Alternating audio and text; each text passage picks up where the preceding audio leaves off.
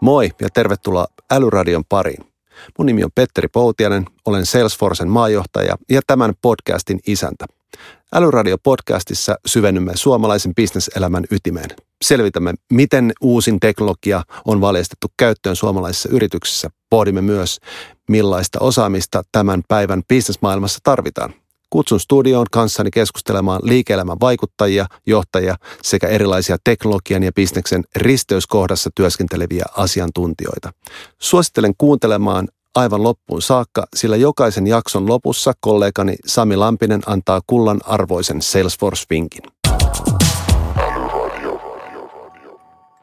Tässä jaksossa keskustelemme Keskon Chief Digital Officer Anni Ronkaisen kanssa. Ronkainen on reilun kolmen vuoden ajan ohjannut digitalisaatiota pörssiyhtiössä, joka operoi päivittäistavarakaupan rakentamisen ja autokaupan aloilla ja pyörittää yli 10 miljardin euron liikevaihtoa.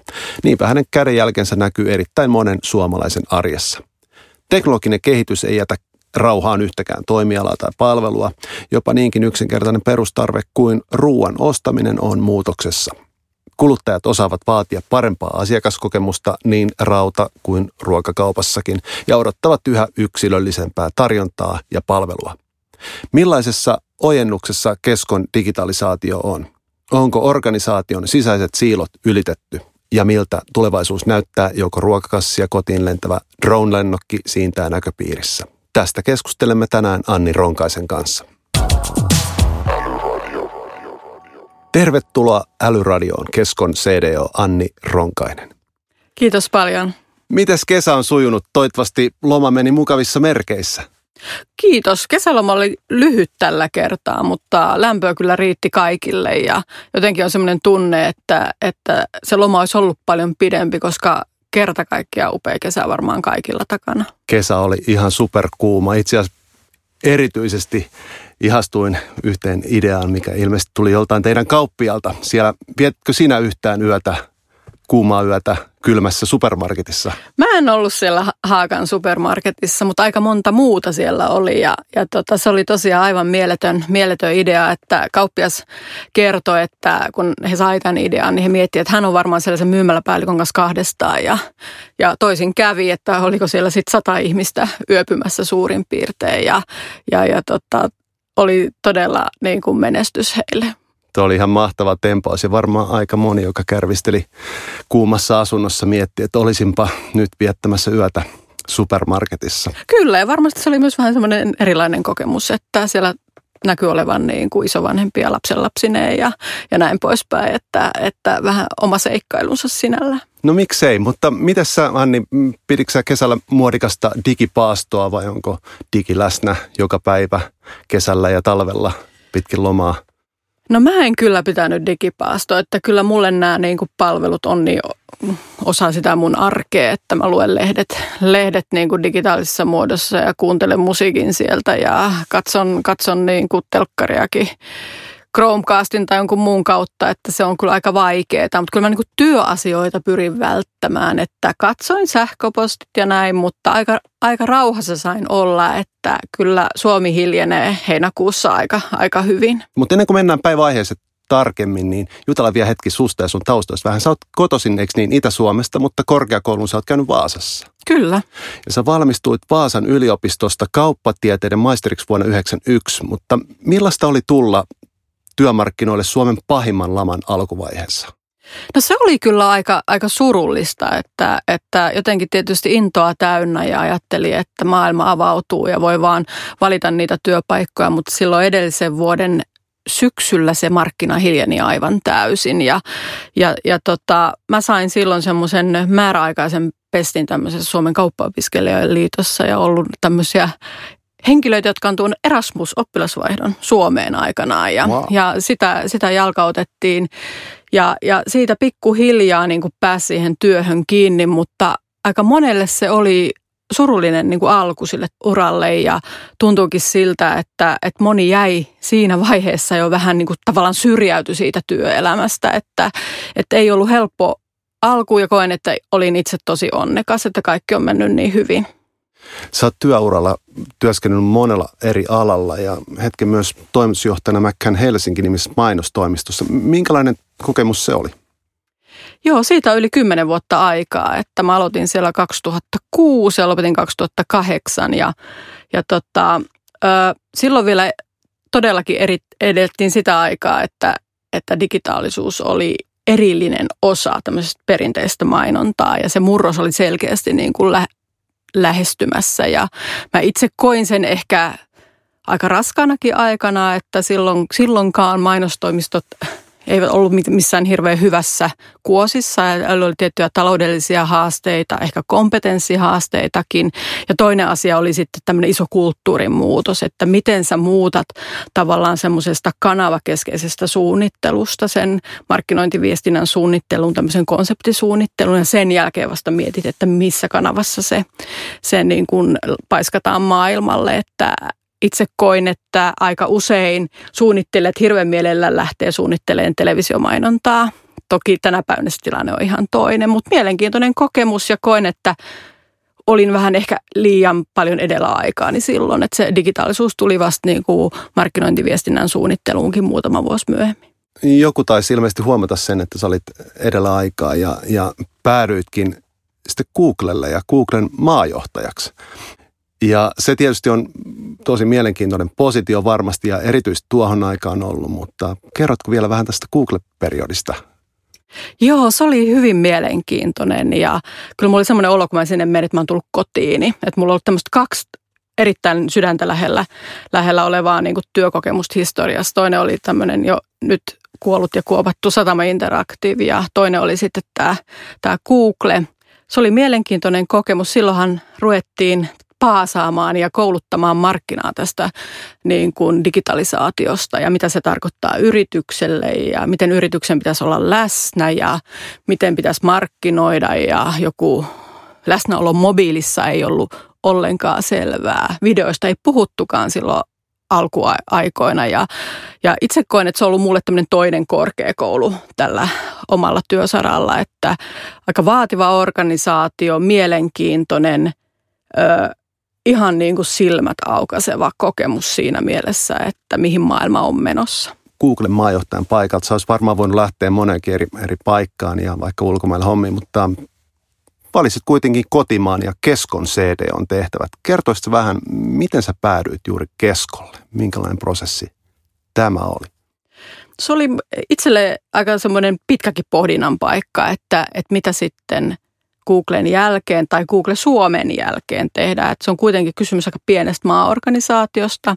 Google on jättiyhtiö ja silloin kun sä oot aika siellä ravintoketjun toisessa päässä, niin sulla on tietty rajattu mahdollisuus tehdä asioita. Ja mä itse mietin, että mun mahdollisuudet joko lähteen maailman kiertoradalle Googlen mukana ää, tai sitten niin kuin kotimaiset vaihtoehdot oli, että mielenkiintoista olisi nähdä tämmöinen perinteinen toimija – aika korkealta, eli niin kuin johtoryhmätasolta. Tai sitten tämmöinen teknologiavetoinen yritys ja sen toimitusjohtaja. Ja, ja sitten ne asiat vaan jotenkin loksahti paikalleen, että, että sitten siirryin sinne keskoon ja, ja konsernin johtoryhmään ja vastuulla niin kuin digitalisaatio ja digitaaliset palvelut. Ja, ja tota, on ollut kyllä mielenkiintoinen matka. Varmasti. Itse asiassa aika harvassa toisessa yrityksessä pääsee vaikuttamaan niin monen suomalaisen arkeen kuin ehkä sä tavallaan tuossa nykyroolissa pääsetkin. Se on kyllä totta, että jos sä ajattelet, ajattelet niin kuin tätä meidän kansakuntaa ja sitten niin kuin K-ryhmää, niin jokainen suomalainen on tavalla tai toisella niin kuin meidän asiakas. Ja asiat, asiat, mitä me tehdään, niin vaikuttaa tavalla tai toisella meidän arkeen ja se pitää niin kuin tosi nöyränä tämän, te, tämän tekemisen ja, ja myös sen, että, että asioilla voi olla yksilötasolla isojakin merkityksiä. Sua Anni voi kutsua varmaan hyvällä suulla myös hallitusammattilaiseksi. Sä oot vuodesta 2010 lähtien ilmeisesti toiminut lukuistenkin yritysten ja organisaatioiden hallituksessa. Yksi tämmöistä tuoremmista on ollut Investor, jota itsekin ollut mukana perustamassa. Mutta onko sulla joku tietty näkökulma, mitä tuot, tuot niin omalta kannalta hallitustyöskentelyyn?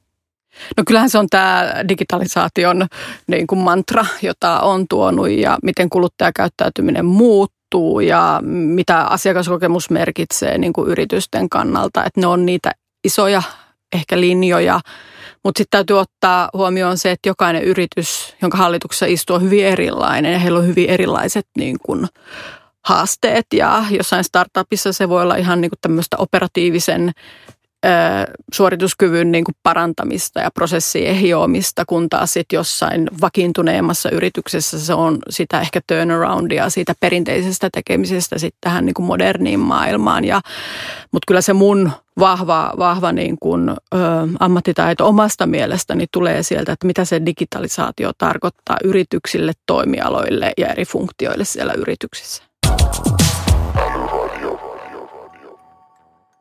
Anni Ronkainen, sä oot Keskon CDO eli digitaalisuudesta vastaava johtaja. Sä oot toiminut tehtävä siis reilun kolmen vuoden ajan. K-ryhmä työllistää 42 000 henkeä, kauppain peräti 1800 kappaletta Pohjoismaissa, Baltiassa, Puolassa, valko. Ja toiminta keskittyy niin päivittäistavaroiden rakentamisen autojen kauppaan. Ja kyse on todella valtavasta organisaatiossa, jossa ymmärtääkseni koostuu suuresta määrästä suhteellisen itsenäisiä toimijoita. Tällaisen organisaatiossa toimiminen varmaan vaatii eh, kaikenlaista osaamista ja, ja se on aikamoinen matriksi. Kerrotko vähän, minkälainen matka sulla on ollut Keskon CDOna tähän asti? Se on erittäin hyvä kysymys. Matka on ollut mielenkiintoinen ja monivaiheinen, voisiko sanoa, että, että tota, tämmöinen iso korporaatio on aika monimutkainen eliö. Ja että sä pääset kiinni siihen niin kuin toimintalogiikkaan ja, ja miten asiat etenee ja minkälaisia niin kuin päätösmalleja siellä on ja, ja se vie niin kuin aikansa. Toinen niin kuin iso asia, mikä tietysti aina liittyy tähän niin kuin digitalisaatioon, on, on se koko IT, infra ja järjestelmät, mitä siellä on. Ja jos me puhutaan tuommoista lähes 80 vuotta vanhasta yhtiöstä, niin siellä on sitä IT-infraa ja järjestelmiä hyvin erilaisia, mitkä tuo tiettyjä niin kuin haasteita siihen niin kuin digitaalisten palvelujen tekemiseen, koska Aika usein, kun me puhutaan asiakkaille suunnatuista palveluista, niin ne täytyy integroida joko kassajärjestelmään tai tuotannohjausjärjestelmään. Ja kun me puhutaan näistä integraatioista, niin ne on sitten aika haastavia, haastavia polkuja. Ja sitten ehkä toinen asia, minkä niin kuin nostasin tässä esiin, kun mietitään sitä, että minkälaisia asioita on itse havainnut tämän matkan aikana, niin on se, että, että silloin 2015 niin ei toimialoilla ollut tämmöistä digistrategiaa hirveän selvällä. Että se oli niin kuin erikseen ja todettu, että se on tärkeää, ja, mutta se on niin pientä. Kun taas tänä päivänä se on hyvin keskeinen osa sitä kokonaista kokonaisvaltaista strategiaa ja se on ollut niin kuin tosi iso huomata, että ymmärretään se, että tämä on yksi niistä isoista trendeistä, joka muuttaa vähittäiskauppaa aika radikaalillakin tavalla ja se täytyy ottaa huomioon oikeastaan kaikessa tekemisessä. Kaikessa tekemisessä. Kertoisitko vielä kuulijoille, mitä, mitä kaikkea CD on ja sun toimenkuvaan kuulut? Joo, kun mä oon vuosia paasannut siitä, että tämä digitalisaatio koskee kaikkia toimialoja ja kaikkia funktioita ja kaikkia toimintoja. Ja sitten jos ajattelee, että CDO sit vastaisi tästä niin kaikesta, niin se on ihan mahdoton rooli. Voisiko sanoa, että mulla on tämä data ja analytiikka hyvin keskeisessä roolissa. Eli mietitään sitä, että mitä me tällä datalla saadaan rakennettua parempaa asiakaspalvelua, parempia palveluja, parempaa asiakaskokemusta ja sitä kautta parempaa bisnestä meille liiketoiminnoille. Sitten on digitaalinen markkinointi, eli miten me tehdään parempaa kohdennettua markkinointia, joka on myös paljon tehokkaampaa. Ja kolmantena on sitten, mikä on se datan lähde, niin on tämä meidän kanta-asiakasohjelma. Eli näitä asioita viedään niin kuin, tai mä vien niin kuin hyvin voimallisesti eteenpäin kerro sun näkemys siitä, että 2015, mikä oli kouluarvosana Keskon digitalisaatiolle 2015? Ehkä pilkkosin sen tässä vähän taas niin kuin eri asioihin, että on kolme toimialaa, kahdeksan maata, kaikki aika eri vaiheessa. Että ei voi niin kuin sanoa, että kaikki on seiskan oppilaita tai kaikki on oppilaita. Että oltiin tehty aika paljon hyviä asioita jo datalla ja ehkä nämä digitaaliset palvelut oli aika alkuvaiheessa silloin vielä. Että ehkä me sellainen kuusi, puoli, seitsemän voitaisiin oltu silloin tota, 2015. Mitäs nyt, jos jaetaan arvosanoja uudestaan, niin minkä arvosanat tällä hetkellä antaisit? Mä sanoisin, että tässä data-analytiikka ja, ja sitten kohdennetusmarkkinoinnissa, markkinointiteknologioissa mulla on kyllä kiitettävä oppilas ja, ja on ollut ilo huomata, kun tuolla kansainvälisilläkin foorumeilla liikkuu, niin me ollaan tosi pitkällä me ollaan tosi pitkällä siinä, mitä me pystytään tekemään ja miten me käytetään niin teknologiaa tehdäksemme parempia asioita meidän asiakkaille. Mutta mut tämähän on niin loputon niin kuin kilpajuoksu, että meidän hyvyys aina riippuu siitä, miten kovaan kaveri treenaa ja, ja maali siirtyy tavallaan koko ajan, että, että sehän on haaste meille, että koko ajan pitää pyrkiä parempaan. Joo, mutta olisi kyllä kiva mennä kesälläkin Kemian supermarkettiin ja ottaa semmoinen kärry, missä on ää, iPad kiinni tai mikä pädi nyt onkaan kiinni ja, ja sinne voi sieltä omasta K-ruokasovelluksesta heti upottaa sen ostoslistan ja se digitalisaatio näkyy siellä, siellä eri paikoissa ympäri maailman. Että se, on, se on hienoa, että se upottuu sinne arkeen eri se on, se on just näin. Ja sitten se on ehkä hyvä niin kuin kuulijoillekin, niin kuin kuulijoidenkin ymmärtää, että, että me puhutaan hirveän isoista operaatioista aina. Että kun sä sanoit, että se 1800 kauppaa, että jos joku asia viedään, niin se pitää myös tavallaan implementoida siellä kauppatasolla. Että se on ihan eri asia hoitaa se viiteen kauppaan kuin 1800 kauppaan. Ja sitten vielä ottaa huomioon se, että, että se tietotaito vaihtelee aika paljon meidänkin kokoisessa yrityksessä. Ja niin kuin se on varmaan kaikille aika iso haaste, että miten tämmöinen esimerkiksi datalukutaito saadaan nostettua paremmalle tasolle tai ihan tämmöinen erilaisten laitteiden käyttötaito nostettua siellä kauppatasolla korkeammalle, koska asiakkaat on aika päteviä käyttämään erilaisia asioita jo tänä päivänä ja meidän täytyy paljon kiriä siinä, että meidän henkilöstö myös yltää sille samalle tasolle. No mikä on se kaikista tärkein asia tällä hetkellä, mihin sä keskityt sun ja Keskon uudistustyössä tällä hetkellä? No se liittyy hyvin paljon tähän dataan ja, ja analytiikkaan ja sitä, että miten me pyritään, pystytään tuomaan sitä analytiikkaa meidän keskeisiin prosesseihin. Ja silloin me puhutaan ihan tavarakaupasta, hinnoittelusta, tämän tyyppisistä asioista. Ja miten me pystytään tuomaan meidän kauppiaille parempia työkaluja analytiikan avulla, että kauppias oikeasti tietää, että mikä se hänen oman kauppansa tilanne on. Ja kolmas on sitten se, että miten se data auttaa meitä tekemään parempia palveluja meidän asiakkaille. Ja jos tämän tiivistää, niin kyllähän se data on kaiken ytimessä, että siitä ei pääse niin kuin mihinkään. Ja siitä mä oon tosi iloinen, että se on myös ymmärretty koko niin kuin yhtiön tasolla, että se on semmoinen investointi, mikä meidän täytyy jatkossakin tehdä.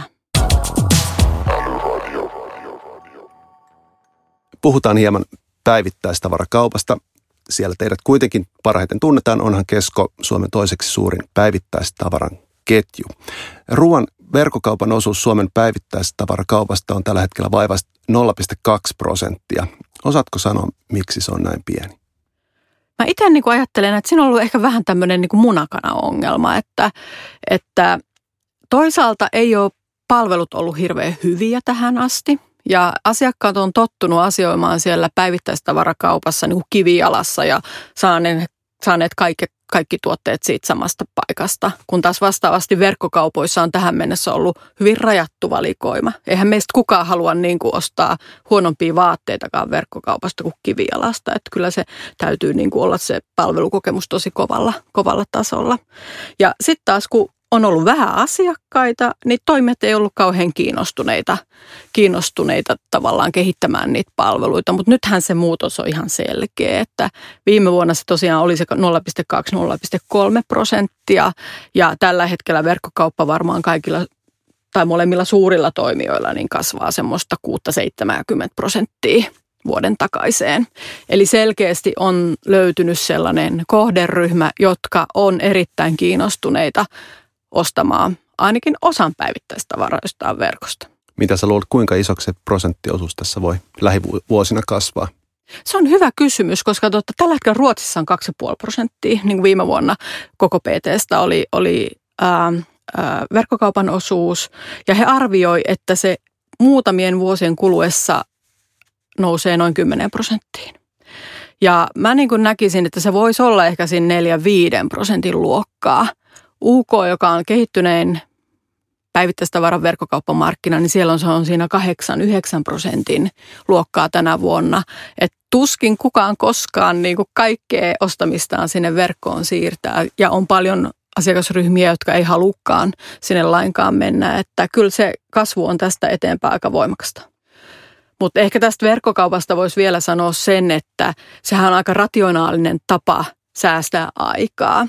Ja moni näistä verkkokauppapalautteistakin, mitä me ollaan saatu, niin ihmiset on kertoneet sitä, että silloin, sit kun he menee kauppaan, niin he voi ostaa oikeasti niitä tuotteita, mitä he haluavat ostaa. Että ne tarvii niitä maitoläjiä tai leipäpusseja loputtomiin kantaa, vaan he voi keskittyä sitten tuoretuotteisiin, lihaan, kalaan ja tämän tyyppisiin asioihin.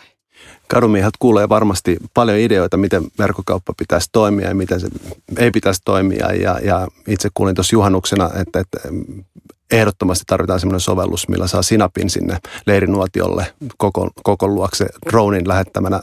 Kuinka kaukana me ollaan siitä, että, että oikeasti tavarat liikkuu tuolla ilmateitse ja niitä saa silloin, kun haluaa? No kyllä siihen varmaan jokunen aika vielä menee. Että kyllä tämä meidän regulaatiokin on sen suuntainen ja tietysti droneillakin on rajoitteensa. Ja, ja, ja tota, mä nyt näkisin, että se ei ole ehkä se ensimmäinen asia, mikä meidän pitää korjata, vaan meidän pitää korjata se, että meidän toimitusajat olisi lyhyemmät. Meidän pitää laajentaa sitä verkkokauppa kotiin toimitusverkostoa, koska se näyttää olevan se toimiva malli täällä Suomen maassa, että ihmiset haluaa kotiovelle ne ruokansa, mutta kyllähän näitä villiä ideoita on tosi paljon ja maailmalla testataan niin kuin tunnin, kahden tunnin toimitusta ja, ja aika usein ruuhkaisilla alueilla se on joku muu sit kuin maata pitkin tapahtuva kuljetus. Onko se muuta tämä toimitusmaksu niin jonkinlainen este sille, että ei haluta tilata? Oletteko te tutkinut tätä? Kuinka paljon se vaikuttaa?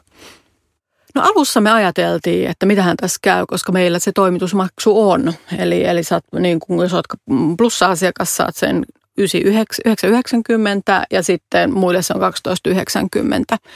Mutta sitten jos me katsotaan, ketkä sitä verkkokauppaa käyttää, niin verkkokauppahan käyttää tämmöiset kiireiset lapsiperheet, joilla on kädet täynnä työtä ja arjet buukattu lasten kuljetuksiin. Ne on aika korkeasti koulutettuja suhteellisen tulosta porukkaa.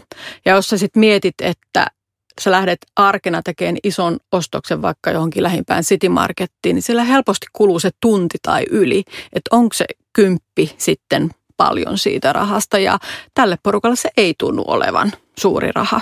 Mutta tietenkin ymmärretään, että joille joku kokee sen sen niin kuin esteenä. Ja tässä on niin kuin hyvä nyt muistaa se ostoskorin suuruus. Ei se selkeästi vaikuttaa siihen, että jos sulla on iso ostoskori, niin se kymppi tuntuu aika pieneltä siinä. Mutta jos sä ostat kolmella kympillä ja siihen kymppi päälle, niin sittenhän se on suhteellisesti erittäin iso. Niin ja se varmasti riippuu aika paljon siitä tilanteesta, että sunnuntai-aamuna keltainen jaffa kotiin toimitettuna, siitä voisi maksaa ihan mitä vaan. Todellakin, todellakin.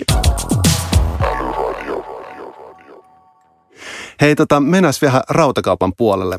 Millaisia uudistuksia sillä puolella on käynnissä tällä hetkellä, osaatko, voitko kertoa?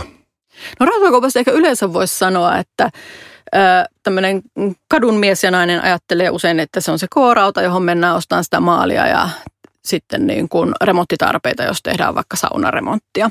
Mutta sehän on muuttunut aika lailla se rautakaupan bisnes, eli tänä päivänä hyvin paljon me teetetään niitä remontteja ja seinänmaalauksia ammattilaisilla. Joten niin kuin se B2B-bisnes kasvaa siellä rauta, rautakaupan puolella erittäin voimakkaasti. Ja silloin, jos puhutaan näistä digitaalisista palveluista, niin ne palvelut, mitä ne ammattilaiset toivoo, on ihan täysin erilaisia, mitä me kuluttajat sitten halutaan. Että me kuluttajathan toivotaan tämmöistä inspiraatiota ja, ja ja toisaalta halutaan aina etukäteen tutustua siihen tuotteeseen ennen kuin mennään ehkä ostamaan se sieltä kivijalasta. Että hyvin erilainen bisnesajatus ja koko tämä niin kuin digin ja kivijalan liitto kuin siellä päivittäistavaran puolella. Eli kukaan ei liikahda sinne rautakauppaan ennen kuin hän on käynyt tutustumassa verkossa siihen tuotteeseen, jolloin me puhutaan tämmöistä niin kuin sisäheitto efektistä ja tämmöisestä verkkoavusteisesta myynnistä hyvin, hyvin paljon.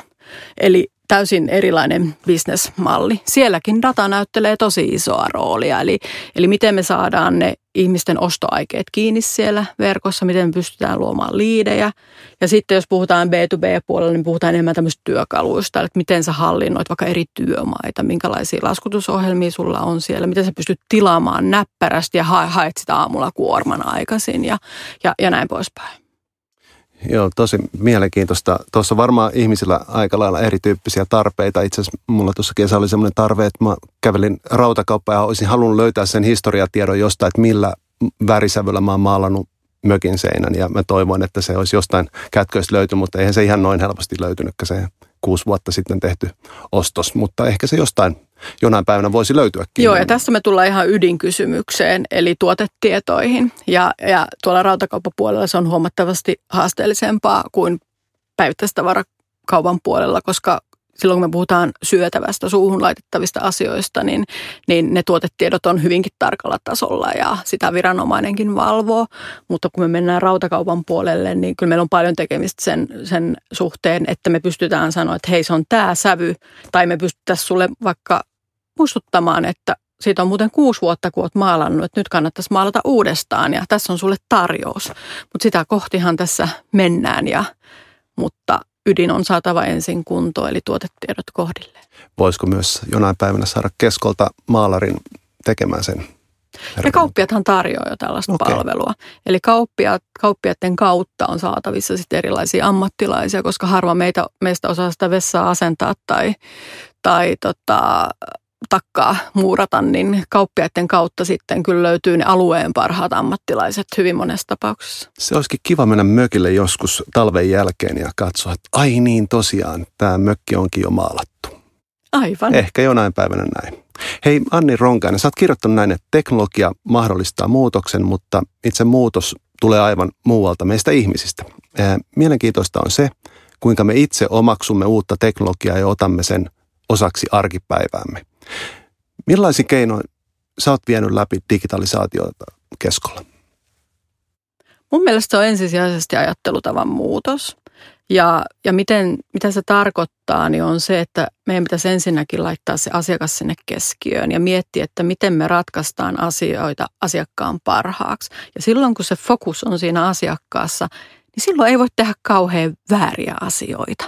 Mutta jos me ruvetaan niin kuin vaikka säätämään tai suboptimoimaan jotain omia prosesseja tai lähdetään ihan väärästä päästä liikkeelle, niin silloin voi mennä aika paljonkin pieleen, koska se asiakas niin kuin unohtuu aika usein.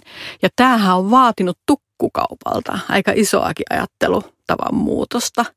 Ja, ja silloin kolme ja puoli vuotta sitten esimerkiksi, kun tulin K-ryhmään, niin aika vähän puhuttiin asiakkaista. Ajateltiin, että se asiakas on se kauppias ja, ja, ja kauppias sitten hoitaa sieltä niin takaovelta sen prosessin loppuun sinne, sinne asiakkaalle saakka. Mutta tämähän on jo rikkonainen prosessi tavallaan. Ja siinä on ollut monta, monta hyvää asiaa, että, että tota, nyt kun me puhutaan yhdessä niistä asiakkaista, niin meillä onkin yhtäkkiä löytynyt yhteinen kieli. Ja me ratkotaan niitä samoja ongelmia. Ja se on tämmöistä niin kulttuurin muutosta, että, että kuten sanotaan, että kulttuuri voi sit syödä sen strategian niin kuin hotkasten aamupalaksi tai lounaksi tai päivälliseksi, niin jos tällaista niin kuin ajattelutavan muutosta ei saada aikaiseksi, niin näinhän sitten just käy. Että ne on vaan kauniita heliseviä sanoja ja se ei niin kuin jalkaudu sinne käytännön tasolle ja – tämä on mun mielestä se ajattelutavan muutos ja me ihmiset niin kuin tehdään se. Ilmeisesti kyse on kuitenkin usein tämmöisten piintyneiden työtapojen ja rutiinien muuttamisesta. Miten työntekijöitä kannattaa motivoida tähän? Silloin 2015, kun tulin taloon, niin me tehtiin tällainen kysely meidän intrassa ihmisille, että miten ihmiset kokee, että, että tämä digitalisaatio vaikuttaa heidän työhönsä, että vaikuttaako se vähän, ei ollenkaan vai jotain, jotain, jotain siltä väliltä. Ja ne, jotka siihen vastas, oli kaikki yhtä mieltä sitä, että tulee merkittävästi vaikuttamaan. Ja samassa kyselyssä myös, myös kysyttiin, että no miten he kokevat, että onko heillä niin taitoja ja työkaluja olla tässä muutoksessa. Ja aika moni silloin ilmoitti se, että ei ole. Ja silloin me tajuttiin näin, että hetkinen, että meidän täytyy niin tuoda nämä työntekijät niin kuin laajassa mittakaavassa mukaan tähän muutokseen ja tavallaan poistaa niitä pelkoja sieltä, mitä, mitä on. Ja tämä on minusta ihan keskeistä, että yhdessä pitää niin kuin ratkaista sitä digitalisaation mörköä kohtaan ja kääntää se tavallaan niin kuin mahdollisuudeksi, koska tähän tuo meille jokaiselle ihan mielettömiä hienoja mahdollisuuksia, että me ehkä päästään eroon semmoisista rutiinitöistä, missä ihminen ei tuo mitään lisäarvoa ja voidaan käyttää se oma aika johonkin ehkä merkityksellisempään työhön. Ja sitten samalla todella paljon tulee uusia rooleja ja työtehtäviä ja, ja tavallaan siihen suuntaaminen ja tavallaan kääntäminen sen ajatusmaailma peloista kohti niin kuin optimismia, niin on minusta ollut aika tärkeäkin asia tässä matkan varrella. Pitääkö työntekijöillä vielä perustella sitä, että roolit ja tehtävät tulee muuttumaan, maailma tulee muuttumaan vai onko se jo itsestään selvää, että näin se nyt on? Kyllä se musta tuntuu, että se on aika itsestään selvää, että tietysti riippuu vähän rooleista ja riippuu vähän myös missä vaiheessa – työuraansa ihminen on, että, että kuinka paljon sitä matkaa on vielä jäljellä ja onko sitä energiaa sitten opetella uusia asioita. Ja se on sitten se toinen, toinen asia, että me ollaan tämmöisessä niin elinikäisen oppimisen maailmassa tänä päivänä ja aika monella on useampiakin työuria ja, ja tämmöisiä epätyypillisiä työsuhteita myöskin ja siihen me kansa, niin kuin tavallaan kansakuntana ei olla varauduttu, että meidän niin kuin kulttuuri ja jokaisen vähän tämmöinen perusolemuskin perustuu siihen, että sulla on vakinainen työsuhde, kesälomat ja kaikki edut. Mutta entäs sitten, kun sä ootkin se yrittäjä, pätkätyöläinen tai freelanceri, niin sun status on hyvin erilainen. Eli meidän täytyy myös niin kuin regulaatiopuolelta tehdä aika paljon muutoksia siihen, että, että lopetetaan puhumaan tämmöistä epä tyypillisistä työsuhteista. Mm, totta. Mites tota vielä, mennään takaisin tähän niin ihan työntekijä tavallaan uudistumiseen ja kouluttautumiseen. Minkälaisia konkreettisia steppejä te olette ottanut vaikka siitä, että ihmisistä tulee tavallaan diginatiiveja tai kun puhutaan siitä, että pitää kouluttautua. Mutta onko teillä ihan, siis järjestättekö te koulutusta ihmisille, jotka haluaa oppia ja, ja kerrotte, Joo. minkälaisia mahdollisuuksia ehkä, ehkä vaikka nyt asiakaskokemuksen ympärillä meillä voi olla? Joo, ehdottomasti. Tota, me ollaan järjestetty lähettiin liikkeelle siitä niin kuin markkinoinnin digitalisaatiosta, koska siellähän myös ne tavallaan siitä printti mainoksen suunnittelusta ja ostamisesta ollaan siirrytty hyvin erityyppisiin tekemiseen. Eli pidettiin monta tämmöistä Digital Academia – johon saatiin sitten ihmisiä mukaan ja, ja tota, heidät kouluttaa tämmöiseen niin kuin uuden tyyppiseen markkinoinniseen lähestymistapaan. Ja se oli tosi, siellä kävi monta sataa ihmistä läpi sen koulutuksen. Sitten on, järjestetään tämmöistä aika niin kuin vapaamuotoistakin, että meillä on tämmöisiä tekoälyaamuja ja asiakaskokemusaamuja ja äh, design-aamuja ja, ja näin poispäin, johon voi tulla joko paikan päälle tai sitten katsoo, katsoo etänä ne. Ja kyllä koko ajan pitää niin kuin muistuttaa se, että – tehdä myös sitä digitalisaation työtä näkyväksi. Että se on vähän niin kuin win-win tilanne, että toisaalta ne, jotka haluaa oppia lisää, heillä on mahdollisuus kuulla siitä ja ne, jotka tekee sitä työtä päätyökseen, saavat sen työnsä näkyviin. Hei kerro vielä tarkoitan niin herkullinen tekoälyaamu. Mitä siellä keskustellaan? Minkälaisia ehkä keissejä? Oletko ollut itse mukana tässä? Joo. No siellä lähdetään siitä, että mitä se tekoäly on mm-hmm. suurin piirtein. Että ei tässä ole kauhean kauan, kauan aikaa, kun tota, ajateltiin, että se on joku tämmöinen konkreettinen niin kuin robotti. Mm. Ja nythän me puhutaan algoritmeista ja tavasta, joka niin kuin fiksusti tekee asioita, mitä me ihmiset ei välttämättä tarvitsisi tehdä tai – tai suosittelee niitä asioita paremmin kuin kukaan meistä osaisi tehdä tai auttaa lääkäriä löytämään sen ikävän, ikävän syöpäkasvaimen paremmin ja näin poispäin. Eli hyvin esimerkkien avulla. Ja ihan sitten konkreettisesti näytetty, että miten nämä analyytikot, sitä, mikä se heidän työnsä on. Minkälaisia koodeja ne vääntää, mitä asiat pitää olla kunnossa, mihin se perustuu. Eli kyllähän tässäkin on kysymys se, että kun sanotaan, että shit in, shit out, niin meidän täytyy varmistaa se, että meillä se niin kuin perusdata on hirveän hyvässä kunnossa, jotta me pystytään tekemään niin kuin parempaa analyysiä sieltä puolelta. Voitko kertoa vähän, minkälaisia tekoälykokeiluja teillä on tällä hetkellä käynnissä? Mitä ehkä meillä on nähtävissä kuluttajilla tuossa jokunen hetki eteenpäin, kun mennään? No jos puhutaan kuluttajille suunnatuista palveluista, niin ensinnäkin ne tuotteet, jotka sä saat su- sulle suositeltuina, niin perustuu tiettyyn algoritmiin. Mm. Eli siellä on niin kuin se sun ostohistoria ja siihen mätsätään niin kuin tavallaan sopivia tuotteita. Se ottaa huomioon sun elämäntilanteen ja, ja ruokailutottumukset ja näin poispäin. Se on niin kuin selkeästi. No sitten on tyypillinen, jos sä meet jonnekin vaikka vaikka tota, rautakauppaa ja ostat jonkun kiukaan, niin sulle sanotaan, että hei, tämän kiukaan kanssa yleensä ostetaan näitä juttuja, että siinä pitää olla se hormikin, että se kannattaa huomioida. Se on, perustuu tietenkin algoritmeihin. Sitten personoitu viestintä, eli se sähköinen mainonta, jota sä näet tai joka tulee sulle sähköpostiin, on erinäköinen kuin mitä mulle tulee. Ja siellä personoidaan yleensä sekä se tuotesisältö että se viesti, mikä siellä tulee. Ja tämän tyyppisiä on nyt ollut paljon, paljon liikkeellä. Sen lisäksi on tehty, että asiakaspalautteen perusteella me pyritään automatisoimaan sitä vastausprosessia, koska niitä asiakaspalautteita tulee ihan mieletön määrä vuositasolla. Eli pyritään katsomaan lajittelemaan se asiakaspalaute neutraaliin ja negatiiviseen tai positiiviseen ja ymmärtämään myös se, että mihin palautteisiin on syytä vastata niin kuin heti ja mitkä voi ehkä odottaa hieman, hieman aikaa.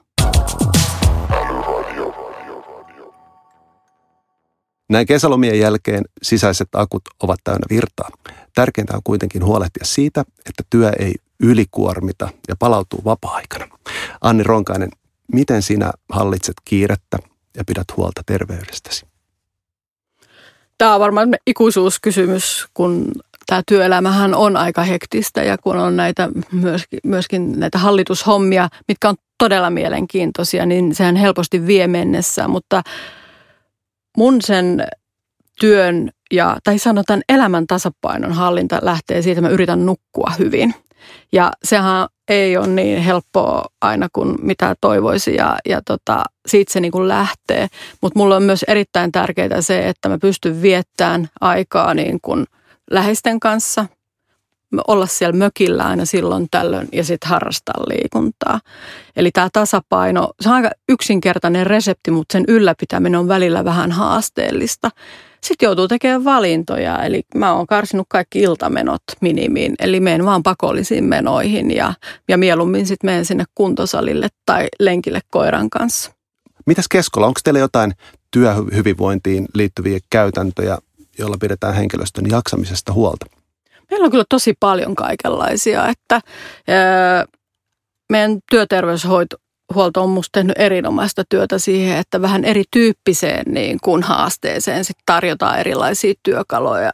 Että on niin kuin ravintotietoutta ihan yksilötasolla, ihmisillä, jos on painohallinnan kanssa haasteita, sinne puolelle ja, ja meiltähän on laitettu koko johtoryhmä sitten tämmöiselle kuntokuurille, että jokaisella on sitten oma valmentajansa ja on yksilöllinen ohjelma räätälöity, että koska ne haastetkin on hyvin erityyppisiä ja mun kokemus siitä on niin todella erinomainen ja se on tehnyt, me jaksetaan paljon paremmin.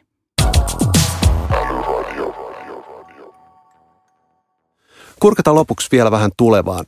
Miltä Keskon tulevaisuus näyttää? Mun mielestä Keskon tulevaisuus tai K-ryhmän tulevaisuus näyttää tosi valosalta tällä hetkellä. Eli me ollaan tehty nykyisen pääjohtajan Mikko Helanderin aikana aika paljon isoja muutoksia ja panostettu paljon niin kuin asiakastyytyväisyyteen, asiakaskokemukseen ja laatuun sekä siellä kaupassa että kaikissa meidän palveluissa. Ja se näyttää, että se tuottaa aika hyvää, hyvää tulosta – ei saa tietenkään jäädä niin kuin laakereilleen makavaa. Me tiedetään, että kansainvälinen kilpailu tulee aika kovaa digitaalisia kanavia pitkin tänä päivänä meille, että me täytyy niin kuin pitää itsemme hereillä siinä, että mitä tapahtuu. Mutta mä uskon itse siihen, että me oikeasti tunnetaan suomalaista asiakkaat, me tunnetaan meidän asiakkaat hirveän hyvin. Jos me pystytään heille tarjoamaan hyviä palveluja, niin mä luulen, että meillä on ihan, ihan hyvä tulevaisuus kaiken kaikkiaan. Millaisia tavoitteita teillä on nyt lähivuosille? No me ollaan ilmoitettu meidän strategiassakin, että me keskitytään meidän kolmeen päätoimialaan, joka on rakentaminen ja talotekniikka, päittäistavarakauppa ja autot. Ja vahvistetaan näitä kaikkia toimialoja sekä niin kuin fyysisessä maailmassa että sitten täällä digitaalisessa maailmassa. Miten sitten sun oma työura ja työtehtävät? Mitä sä haluat vielä saavuttaa? Toi on paha kysymys. Mä luulen, että mulla on tässä nyt aika paljon vielä tätä työnsarkaa ja, ja tota, voi olla niin, että viiden vuoden päästä ei ole enää CDOita. Et sitten on joku uusi muutosmantra, jota me toteutetaan, koska mä näen, että tämä CD-rooli on vähän niin kuin muutosjohtajan rooli hyvin pitkälle. Mä itse toivon, että, että mä jatkan tällä hallitusammattilaispolulla ja ehkä jossain vaiheessa sitten, kun vuosia vierii eteenpäin, niin keskity ehkä enemmän siihen puoleen. Mä oon joskus ainakin ajatellut sitä niin, että, että toimitusjohtajan pitäisi olla CDO. Onko se samaa mieltä siitä? Tai ainakin ajatella hyvin niin CDO-maisesti. Se on, se on ihan hyvä, hyvä näkökulma. Kyllä, mutta siihen liittyy tietysti toimitusjohtajan rooliin niin paljon muutakin, mutta hänen pitäisi niin kuin ehkä ja pitää ymmärtää se, että mitä tämä digitalisaatio tarkoittaa hänen liiketoimintansa kannalta ja hänen niin kuin yrityksensä kannalta. Ja jos niin kuin yleismaailmallisesti ajatellaan yrityksiä, niin kyllähän tämmöinen teknologiaosaaminen ja tavallaan tällainen uudistuksen, mitä digitalisaatio tuo tullessaan, on paikotella aika ohutta me, niin kuin suomalaisissa yrityksissä. Hei, tämä loppuu vielä meidän vakiokysymys. Me ollaan kuitenkin älyradiossa. Mikä, Anni Ronkainen, susta on kaikista älykkäintä juuri nyt? Onko se joku palvelu, joku tuote, joku ajatus, joku näkökulma, ihan mitä vai mikä on kaikista älykkäintä tällä hetkellä? Tällä hetkellä maailmassa tapahtuu ihan älyttömän mielenkiintoisia asioita ja varmaan niin kuin vaikeita, vaikeita poimii yksi asia, mutta mä nyt poimisin kuitenkin tämmöisen niin kuin virtuaaliassistentit ja miksi se on musta niin kuin älykkäintä just nyt on se, että käyttöliittymät muuttuu kosketuskäyttöliittymistä puhekäyttöliittymiksi. Ja sehän tuo ihan uusia ulottuvuuksia tähän maailmaan. No, meillä suomen kielen taitajilla on varmaan aika pitkä matka vielä siihen, että me saadaan oikeasti kotimaisella käyttää sujuvasti erilaisia voice assistant tai virtuaaliassistentteja, millä nimellä niitä nyt kutsutaankin, koska Suomi ei ole nyt ihan nämä valtakieliä tässä maailmassa ja se tuppaa valitettavasti olemaan niin, että nämä suuret toimijat keskittyy aina, aina ensin niihin valtakieliin ja just kuulin, että Suomi ei taida olla vielä sen 150 kielen listalla, että meidän täytyisi ehkä kaikkeen yhdistää voimamme niin, että suomalaiset toimijat saisivat sen suomella, suomen kielellä toimivan virtuaaliassistentin. No eikö se ole jo aika lähellä? Toisaalta on, on erilaisia näitä sirejä sun muita sun puhelimessa, johon sä voit jo puhua ja hetken päästä ne ymmärtää ehkä myös tämmöisen niin yh, yhteyden siihen sun esimerkiksi paikalliseen K-kauppaan ja, ja sä voit sanoa Sirille, että hei Siri, että on matkalla kotiin, että voitko toimittaa nyt kotiovelle sen mun ruokakassin ja, ja se ruokakassi odottaa siellä ehkä sitten samaan aikaan. Sitä me varmasti kaikki toivotaan, että se yhteys, yhteys, yhteys sieltä löytyy hetken päästä. Katsotaan. Hei Anni Ronkainen, kiitos aivan älyttömästi siitä, että, että saatiin sut tänne Älyradioon vieraaksi. Ja seuraavaksi me itse asiassa kuullaankin päivän Salesforce-vinkki. Kiitos. Kiitos. Seuraavaksi on Salesforce-vinkin aika. Minun nimeni on Sami Lampinen. Tässä sinulle, hyvä kuulija, päivän vinkki. Kaikki puhuvat tänä päivänä tekoälystä. Keskustelu saattaa myös tuottaa pientä ahdistusta, miten tekoälykelkkaan oikein pääsisi mukaan ja mitä hyötyä siitä ihan oikeasti on asiantuntijatyössä. Itselläni lamppu syttyi keväällä, kun Einstein-tekoäly alkoi ennustaa myynnin tuloksellisuutta.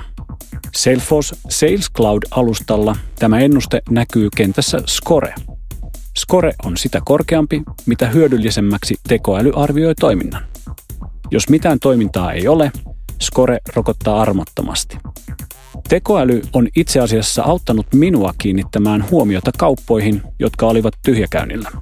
Tekoälyn järjenjuoksua ja perusteluita on ollut todella mielenkiintoista ja hyödyllistä seurata. Varsin konkreettista siis, eikä yhtään ahdistavaa. Nyt tilanne on se, etten enää vaihtaisi Einsteinia pois mistään hinnasta. Mikäli työskentelet myyntitehtävissä, niin suosittelen lämpimästi kokeilemaan. Hyvä kuulija, kiitos kun kuuntelit Älyradiota. Otamme ilolla vastaan myös arvioita Applen podcast-sovelluksessa. Lue lisää suomenkielisestä blogistamme, löydät sen helposti osoitteesta salesforce.com kautta suomi-blogi. Kuulemme mielellämme myös ehdotuksia tuleviksi vieraiksi. Voit kertoa ajatuksesi Twitterissä, häsällä älyradio. Jatketaan keskustelua siellä. Nyt kuulemiin.